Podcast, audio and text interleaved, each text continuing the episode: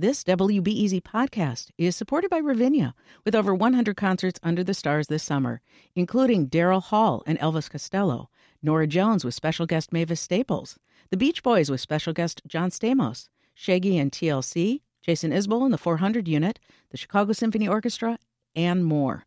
Their 30 acre park is nestled in a gently wooded area. Bring your own picnic or eat at one of the park restaurants. Tickets available now only at ravinia.org. This WBEZ podcast is supported by the American Foundation for Suicide Prevention. Suicide is a topic that hides in the shadows. It's time we talk away the dark, learn how to spot the warning signs for suicide, and how you can have an open, caring, real conversation to help save lives. Visit the American Foundation for Suicide Prevention to watch the new short film and learn more at afsp.org slash talkawaythedark. Hey, it's Curious City editor Alexandra Salomon. And we got some good news at Curious City recently. We learned that two of our stories were nominated for awards by the National Association of Black Journalists. Both stories were reported by our former colleague and very good friend, Arionne Nettles, who's now a professor at Northwestern's Journalism School. So we thought we'd share one of the stories with you. This one originally aired in April of 2019. Arionne traced her own family's history to answer a question about the role of the Great Migration in establishing Chicago's connection to the blues. Here's Arionne to explain more. In the 20th century, millions of black Americans who lived in southern states packed up their lives and headed north to cities like Chicago. They were drawn by the promise of greater freedom and better jobs. Like a lot of black Chicagoans, my granddaddy Narvel and my grandma B were among those who left Mississippi in the 1940s and headed north. When they got here, they found success in a particular industry of the time the blues. So, when Curious City listener Charlie Davis asked the question, What role did the Great Migration play in establishing the blues industry in Chicago? I decided to trace the history of my grandparents' experience with the blues. Because if you understand their story, that'll help you understand why the music took root here and flourished. I already knew they owned a lounge on Chicago's South Side in the 1950s and a record label for decades after. But I was still surprised when I picked up a book on Chicago blues and found my granddaddy's name right smack in the middle. Your grandpa was a hustler. He, he wasn't a hoodlum, but he was a hustler. He was out there making that money, and that was the name of the game. More about my granddaddy's hustle later. Most people know that black people migrating to Chicago brought the blues with them, but Chicago had three things that made it the perfect place to start a blues business. First, by the middle of the 20th century, there was already a large community of working black folks. This was especially true in the Black Belt on the South Side, where a majority of the city's black residents lived at the time, my family included. World War II had just ended, and in Chicago, the black community laid the groundwork for what would become a booming blues industry. Here's David Whiteis, author of Chicago Blues Portraits and Stories. It was a major urban center. There were opportunities to open a club or a lounge or a bar.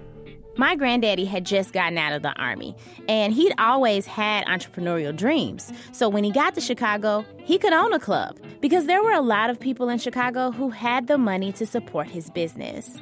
That kind of success here, while still hard to achieve, was possible because the black people who came here still wanted to hear the blues.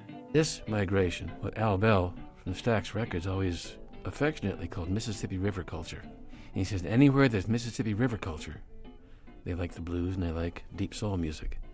My grandparents came from that Mississippi River culture, and they were immersed in the music that spoke about oppression and the hard life of sharecropping. My aunt Mary Brooks says she remembers how my grandma B would always say she left Mississippi because she was just sick and tired of picking cotton. And the reason many people left Mississippi and Alabama is because they were tired of the circumstances there. They were tired of being boys and girls, and they wanted to be men and women. So, yeah, they came north, and they brought the blues with them. And the second reason Chicago was primed for the blues, there was already a recording industry set up here. Chess Records started in 1950, and they recorded Howlin' Wolf, Muddy Waters, and other Chicago blues artists. But Chess's owners were here before that, already a part of Chicago's music industry. Yeah, my mama, she didn't love me. And entrepreneurs like my granddaddy formed many smaller but very important record labels that added to the city's robust industry. So if you were a blues musician, Chicago is where the work was. And reason number three is Chicago already had a thriving nightlife.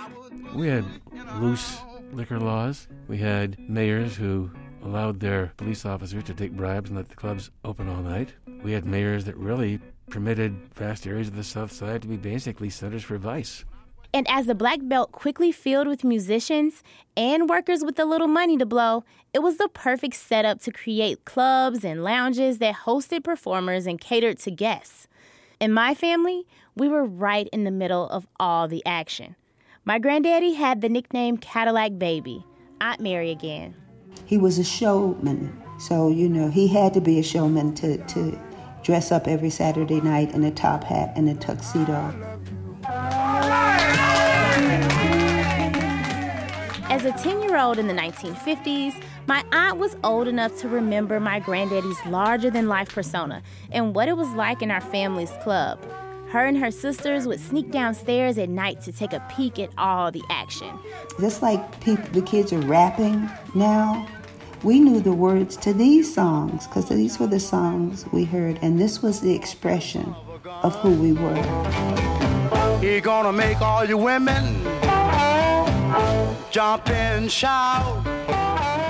Night after night, this was the scene at Cadillac Baby Show Lounge, named after my granddaddy, who was the colorful face of the business. He would drive his Cadillac right up onto the stage and get out of the car and bow to the audience, and that was the start of the show. I'm your horse who love you the most. Cadillac baby. Coming to you live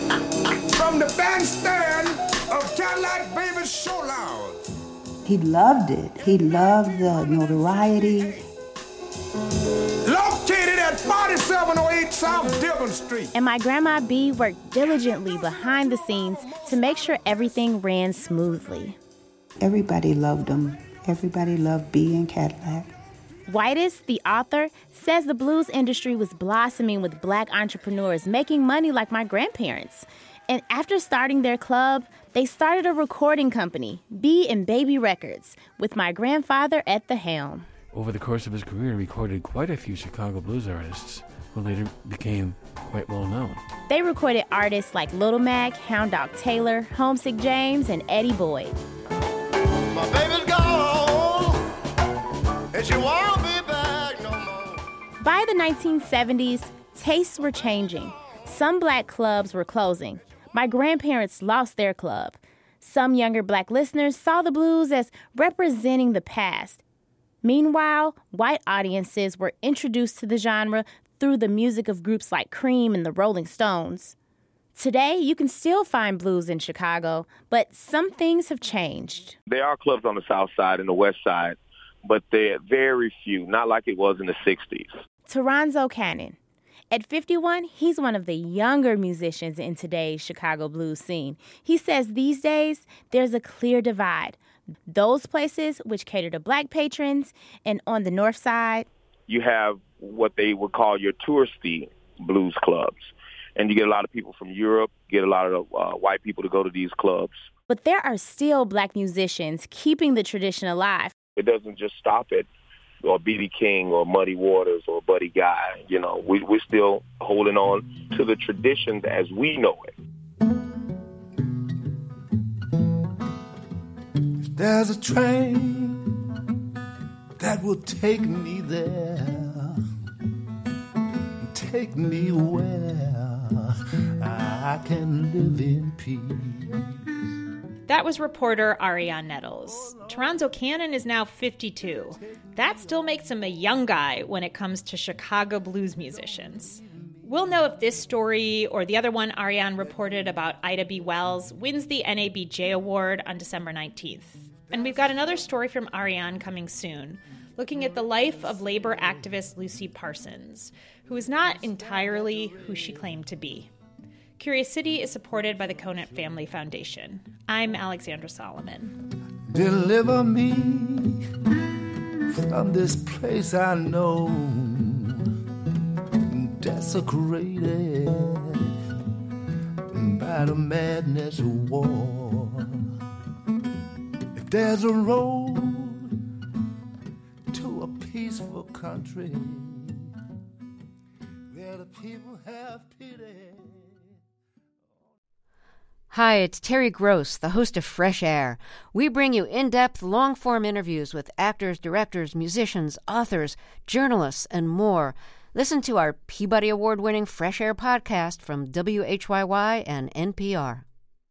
Thanks for listening to the news live on WBEZ and NPR. The WBEZ stream sounds great in the kitchen on your smart speaker and anywhere on the WBEZ app. Listen every day.